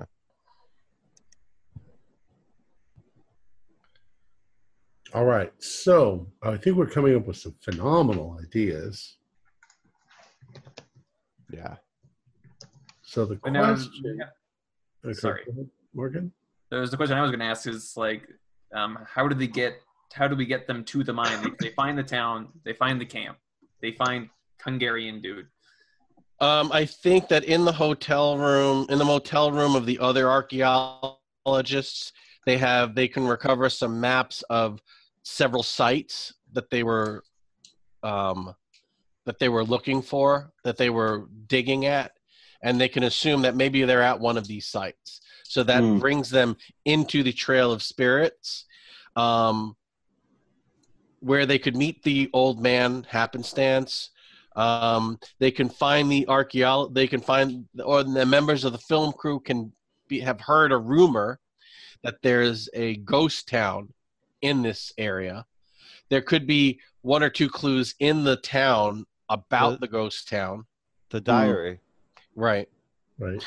No, do we want to leave the diary? I want to leave the diary in the ghost In town. yeah i want to leave but- the diary in the ghost town Well, yeah. we can have we can have some records about a wildcat mine somewhere in that area from some like marshal in the town records. Yeah hey, there were there were illegal miners up in these hills way back when. This isn't a rumor. So basically, we give them some chances to do spot hidden and, and library use in the town before they start searching. And once they go out into the wilderness, you know, then shit hits the fan. You know, they meet the lunatic, they find the town, they find the abandoned camp, they find the journal, they find the diary, they start finding these fetishes. Maybe they see some tracks. You know, maybe if they're camping out and we've got to make them camp out, the sand dwellers fuck with them by throwing rocks in Yeah. the dark, howling, doing all that weird Bigfoot shit that just to scare people off. Um, Plus, and their food goes bad. their Yeah. their food goes bad, their water goes sour. Um, again, with the cur- these cursed stones, maybe they even find one of these um, cold stone fetishes as a marker, as a warning marker in the middle of their fucking camp. And if they persist, they eventually find the town. If they persist further than that, they find Mm. the mine. If they want to be real assholes and go down there, they find the temple and we summon Golgoroth and it's on. Golgoroth is one of those entities where a group of well-armed characters rolling well can dispel his avatar. He he's one of those the very few great old ones that if you've got decent weapon skills, you can take him down. Yeah. So I'm all for throwing a great old one at people. If if if you're going to be that stupid, you know, Yeah, you're gonna be like, okay, and we're gonna go down there. yeah, You know, then you can really set that up too, right? Because all the bodies have disappeared. So you know, as as Tyler was saying, they kind of that water kind of in that pool, and so they kind of are approaching the statue, and they hear something crunch as they enter this red water, and there's just these piled up skeletons from their their Mm. sacrifices, kind of just underneath this, and then then they should really get out of there at that point. The trick Yeah. is going to be how to get them to want to go down there. Right. What what That's the not- hook is. um, basically, One of the NPCs gets taken by the by the sand dwellers. Greed. Greed is always a good motivator. Uh, we have a geologist willing to pay five hundred thousand dollars to have to find the source of these cold stones. And there you go. That's a lot of money. That's a lot of money, but money. All right, We'll do- well, Twenty-five. we'll do the math. I'll do it. it's it's it, the conversion is fifteen to one for the nineteen twenties. okay. I'm I'm not proud that I know that, but I I, I live I, I live here a lot. this, this comes up for me a lot. It, it's 26 to 1 for the 1880s, so There, I, there you go, I know. brother, kindred spirit. Um, you know, basically, we have uh the university offering a reward for the return. You know, for finding these missing archaeologists. Yeah. and the film crew if they can clean the sand dwellers out of this ghost town they're going to make a fortune because this is going to be their shooting location and And their big great. break, their big their break big into break. Hollywood. and their big break into Mhm. hollywood so we can we can let greed do the talking and if they are wise enough to say i say we just dynamite this hole and never come back everyone's dead and no good will come from this then Mhm. good Maybe Just- there's some evidence that one or two of the archaeologists who are very important to the players are still alive and that have, they've been taken down into the cave. No, I don't. I don't think the lunatic would have. Well, no, he may have eaten some of them, and some of them may have been taken down. So if they No, wait, question mean, the if lunatic, you've got Well, if you've got saying that we could- NPCs with with the players, like I, I know some members of the film crew, like maybe the leading lady of the film or something, is taken by the sand the sand dwellers down into thing like the whole King Kong thing. They Well- go, oh, we've kind of got to go get her. What if the Hungarian is that's the trap? The Hungarian wants them to go down into the cave. And so he says, "Oh no, they are not all still. They are not all dead." no, I, I think that if he was. It, honestly, I think that they would have split the prisoners. The sand dwellers would have taken half for sacrifice, let him have half to eat, and he would say, "The sand dwellers took them down to the cave, and I don't know what happened after that." Right. And that's true because he doesn't know what happened after that. they could be still alive. but we could also say that if the, if we really want to force them to go down there, and I don't know Mm. that we do, we can if if they say screw this and they get all the way back to the motel, we could have ev- all we could have the entire motel staff have been abducted in a sand dweller raid while they were gone. Mm. Basically, the sand dwellers are like, this is this is where these fuckers are coming from. Or, or we have like the whole thing I said at the beginning, where quite literally, because they don't know where the entrance to this mine is, they don't know where this stuff is. Quite literally, they fall into it, and their only op because they can't get out. The only way is to go down and find another exit. So, like, we kind of, in some way, not force their hand, but we go, "You've got no other option." It's kind of railroading them. Yeah, that. Yeah, that we don't good. we don't want to do that. We we want to Right. give them the option of going or not. Um, because I think if they if they get to that ghost town and they have this the attack the sand dwellers attack and they find all of these creepy things and they Mm. find the mine i think that's a good spot if they've had enough if they haven't had enough they can go into the mines and then Right. they'll find it opens up into a cave and if they still haven't had enough then they can go and find the temple but you know we don't want to force them to do more than they want to Right. Let them do it to themselves. Right. Because it, it hurts worse if it's your fault. Mm-hmm. all right. So what's our next step? We need to bullet point all of this so that we've at least got it organized and see if we want to change anything. Um, we've got about a half an hour left. Uh, what do we want to do? Well, who is going to be the person writing this all out? Look at all guessing the- And and not it. Yeah, not it. I'm I'm busy enough, thank you very much. Well, I can do a lot of the writing, but I need an editor because my I'm I'm not a professional writer in any sense. Of. Neither. Well, yeah. I, I I can help out with with writing. I mean, I'm not a professional either, but I I'm, I, definitely- I would be happy at looking at things and uh, helping you guys bring it into focus once it's written. and I I, One thing that- I was I was quite keen to, to offer to do was it was look at the, the, the pre-gen character thing, but look at the the building and the creating of that, and, and making sure that they make sense with the story. Because I that's one of my favorite things to do is to build the characters and give them the cool backgrounds and, and, and stuff like that. I think we're gonna we should let them make the characters. We could say you can be a member of an archaeology team, Yeah, a film crew, or a local guide, and and so if have no no things at all. Okay, And if you really want to design some good characters, design the old man, design the Native American Yeah. in the verse, right. warning people off. Give give us three or four really compelling people in the motel some NPCs. Okay, yep. because sweet. when, because then we'll abduct them, and you know Yeah. it'll give you know you'll be in charge of making people compelling okay, and and having them having the players emotionally hooked by them yeah, because then when we kill them or abduct them, it'll have hmm. a, a big emotional impact on the okay, Give them give them some really good dialogue. yeah. Uh, now, Zane, do you want me to work on that with you also? Yeah, yeah, uh, that, that sounds cool. Like we can Okay. bounce ideas off each other, and um, because that, that thing is, I want to give like I want to give some NPCs of of the film crew as well. So like it's not just the players. Like you are the film crew. You know right. They've got to have some friends who are NPCs. exactly. And same thing with the uh, archaeology team. They've Yeah. got to have a few archaeologists that are NPCs. Yeah, And I'll work on the graphics for stuff as we go along, like the Mm. the, the, the book. And, uh, Someone will need and to I'd, sketch out a map of the area. that I can what. I'd love to do with with the uh, NPC characters, because you know how in the book sometimes they'll do like a little uh, an image of the of the character.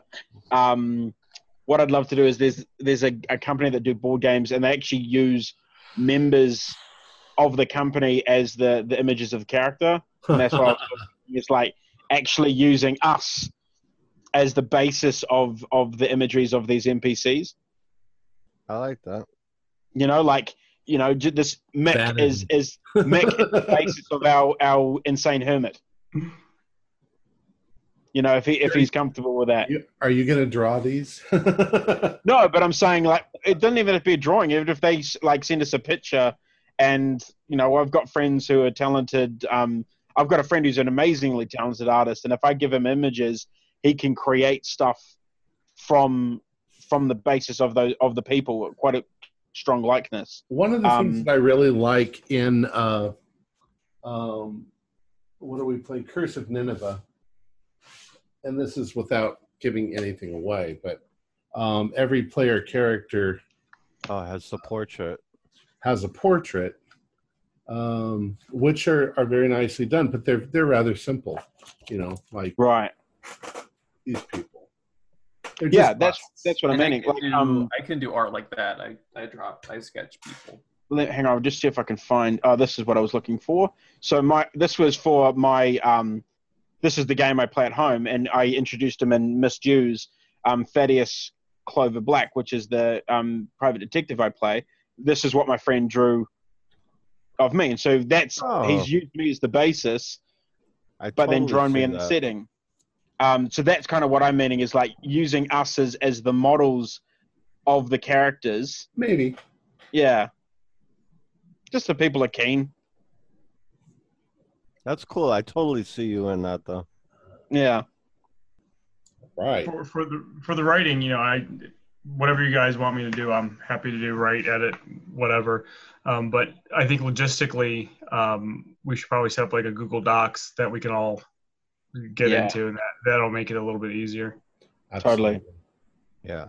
I can set that up. I've already got that on the number of games that we're playing. I've got Google Docs set up. Um, so I will. Uh, I'll I'll try to put together a bullet point. Uh, I'll re-listen to this whole episode tomorrow, and uh, and write down all our bullet points, and then obviously it's going to be things that we're going to modify as we go along. Oh yeah, Tom, I just thought of something. You got to pick five people right now from our group and tell them do not watch this. I already have. Oh, okay. I, haven't just- Uh, picked them. I told people if they want to, uh, if they want to play test, uh, to tell me that they want to play test, and everybody wants to play test. So Okay. Right. gotta, you know, It's not gonna be a sure. problem. Yeah, I'm like, I just told gonna play everybody not to watch the show. yeah. Yeah. Actually, do you know who would be great in this game? Is Tyler? Is Troy? Oh yeah, he loves. Troy he would lives- be he lives so good in this Albuquerque. game. Exactly, man. Like, Because you're saying oh. Tyler, Tyler would be great in this game. He already knows, you know. Yeah, yeah. No- Tyler would know. He's like, cool. I'm not going over there, guys. Now we got we got plenty of people that are really good role players. that- Yeah, yeah. Just a thought. All All right. right, so oh, sorry, Tom. No, go ahead. Just Uh, so the um, I, so you guys can't see this, but behind my uh, screen on my wall, I've got um, uh, basically like a, a huge wall of, uh, of whiteboard paper that I put up there that I make notes for work and that, and I've been kind of writing out notes.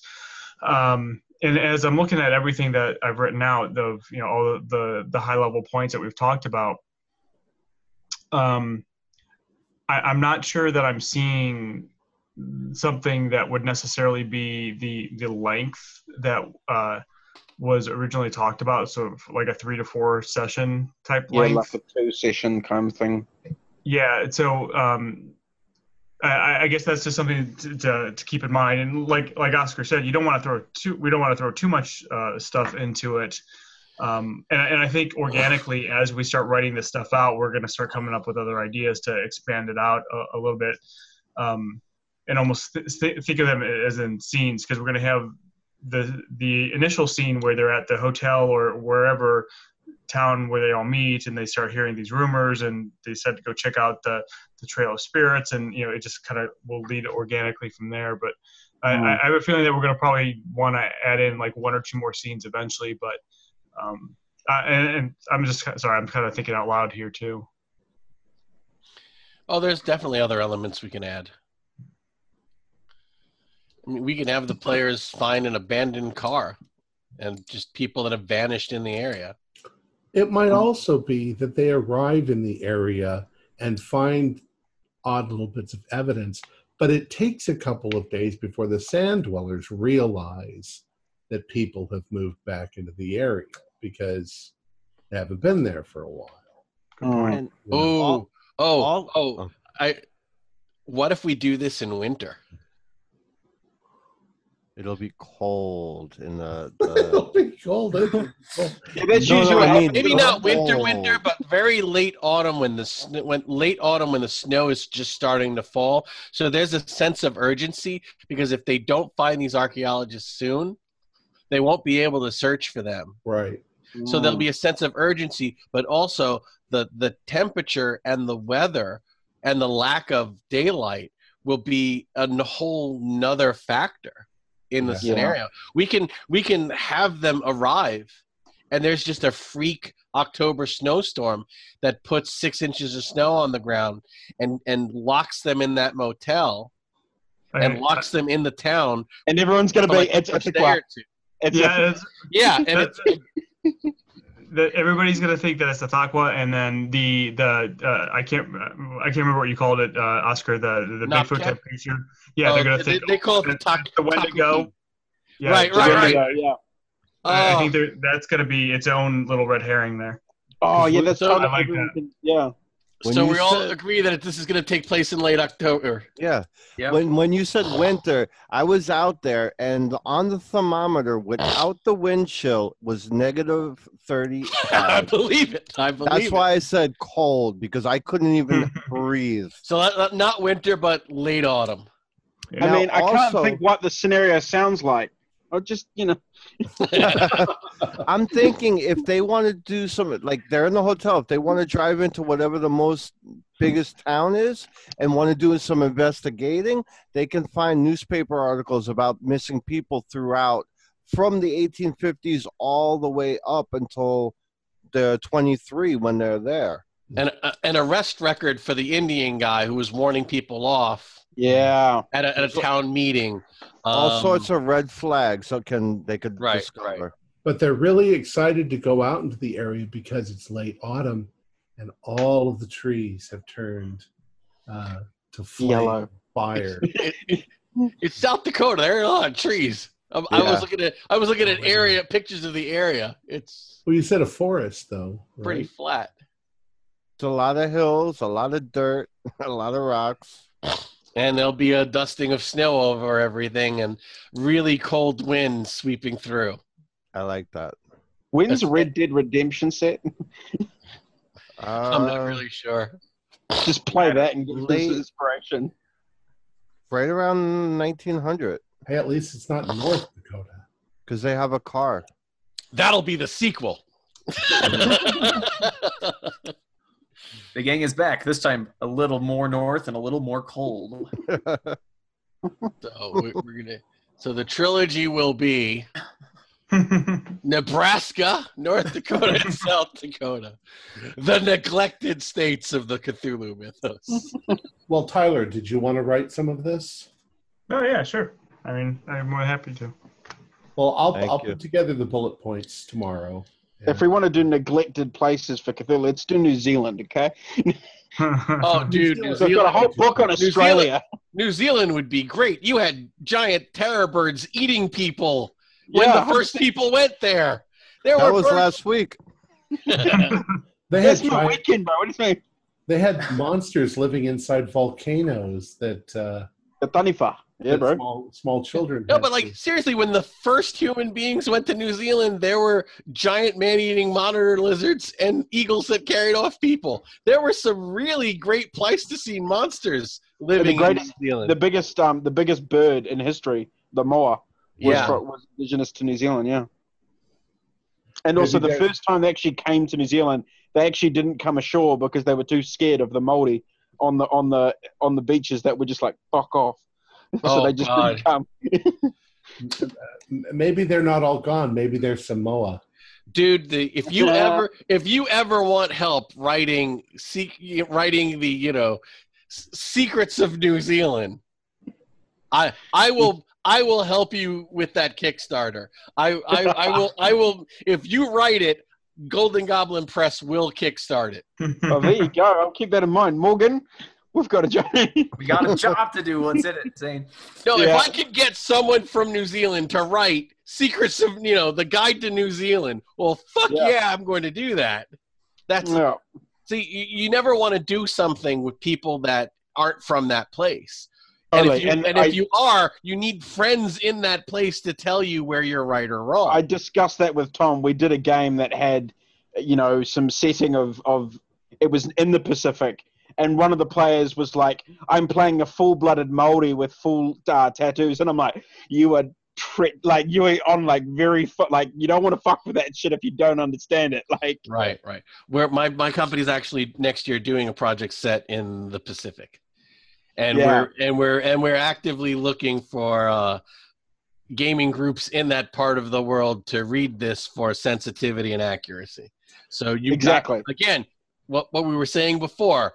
When you when you deal with these cultures and these groups and these issues, if you're going to touch on them, they become more difficult exponentially. Totally, totally. Um, but yeah, no, I'll, I'll keep that in mind because I'd like. I, I always like. Uh, would have to, you know, have New Zealand represented in, in the horror of Lovecraft. Well, it was everywhere. Do you have no Mhm. idea how proud I was to write the what I believe is the only scenario set in Puerto Rico? You know, oh, really? et- ethnically, you know, my people are from there. Yeah. Um, What, what's the name of that scenario? uh, um, give me a second. I write. Sorry, I didn't mean to put you on the No, no, it's um. Hold on. We've got to think of a name for the scenario as well. It's a very good point. that that we do towards as we go along because I think that'll organically show up the name somehow. Mm. we don't want to call it koalas from the dead. Night night forms a cover for sinners. Night forms a cover for sinners. Yes, It's a Nice. long. it's a it's a pro, it's a old Puerto Rican proverb from the colonial days. Oh, Okay.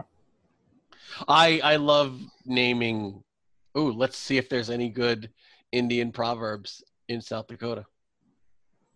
We we definitely can't do like some scenarios. The secret uh, mine entrance in the uh,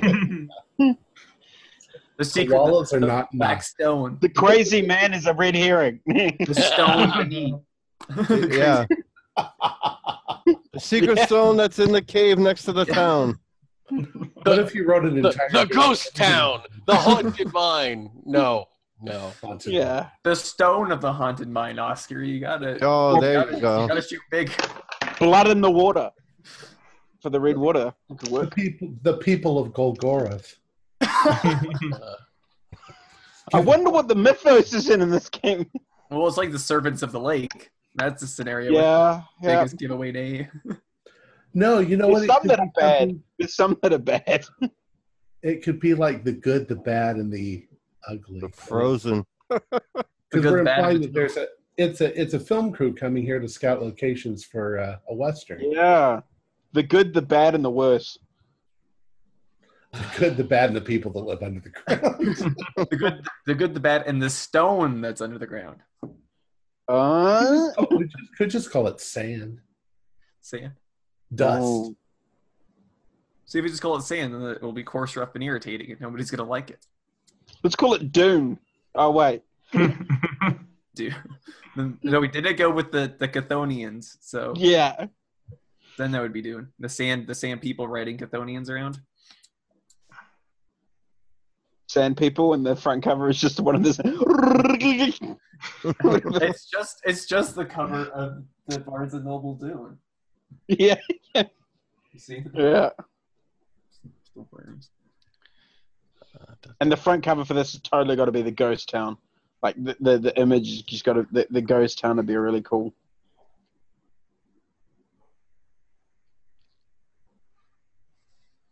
What we would do is we would find some old western novels and find a cover that that that looks really cool, uh, like they Mm. used in uh, in the the Ballad of. Uh, Yes.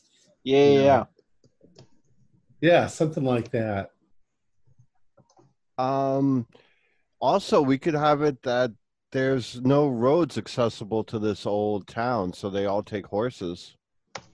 Yeah. It's in a valley or something. They've got to like you know. I, I, I like that, but I, let's say that there are really, really shitty roads. Yeah, So that A, they can take horses. B, if they want to take their car, they're going to need to make hard drive checks. Right. it's gonna Or and they break down. And if you have a broken down car in South Dakota when it's snowing, um, Mm. that's going to be a lot of fun to Their roll to role play that out. And if We'll they get, have we'll- horses, we can get that out in spring. Don't worry about it. if if they do have horses, one of the things the sand people will do is kill their horses. Yeah. And the horses are skittish. They might get sick because everything's being corrupted. Yeah. They can get run off in the night, leaving them stranded. And that's the thing. We can slowly like if the players like oh we we get water from the stream, the players are then getting affected as well. Like you know, so they could be kind of in the end battle, and all this the stuff that they've been eating and drinking this whole time, they're starting to. It's actually slowly killing them, as well. And that, They need it. to get out of the area. Yeah, we gotta. I mean, if we're gonna have a snow, I mean, we're talking about having the stones be abnormally cold. That'll be Oh, hard yeah, to if it's winter. if it is winter, because like, I, We'll just flip it, make it hot, make it a make it a like a hot stone. It was just like these, these Or maybe they're just marked in some way that makes them magical. They Yeah. have spirals melted into them or something, you know. we have time to figure out Sacred exactly what the stones. stones are. Mm.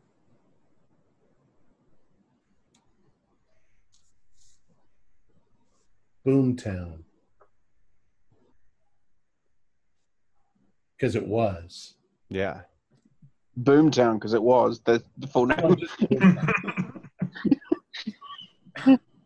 uh, no, maybe that gives too much away. Uh, The sand creatures destroyed the boomtown.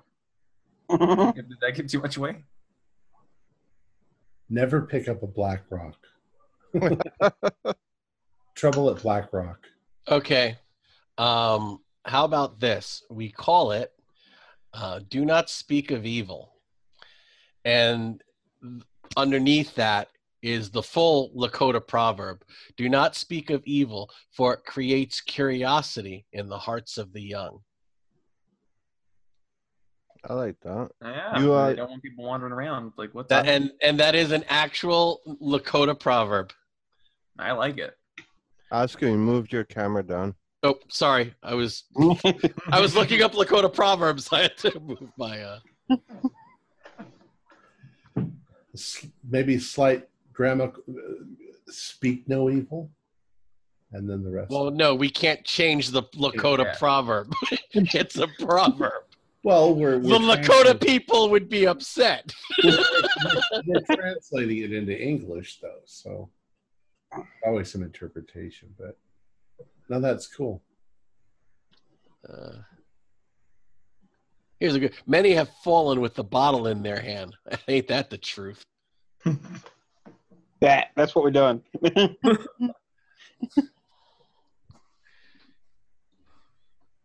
Hmm. All right. Or just call the or just call the scenario. It's not Cthulhu. that will give nothing away. Everyone's like, well, of course it's not Cthulhu. No, we- we- we're calling it South Dakota. Seriously, South Dakota. You heard it right. and then and then this and then the follow up for the campaign, right, would be Yeah. we're seriously doing North Dakota now. or just the, the reason why no one goes to South Dakota. No, the sequel will be. You know what's worse than South Dakota? North Dakota. We'll give you three Apologies guesses. to all the people watching from South, North and South Dakota. No, but we, we love you guys. You deserve a scenario. You don't deserve no, us. You don't deserve us writing it, but we're all you got. You're gonna get it whether you like it or not. What's that saying? It's like, um, I'm not the hero people want. I'm the hero people need. yes. The Batman quote. Yeah. Uh, you're not the hero. You're not the hero we want, but you're the hero we deserve. Yeah. All right. Well, this has been fun, All right. especially because I'm not writing any of this. I'm.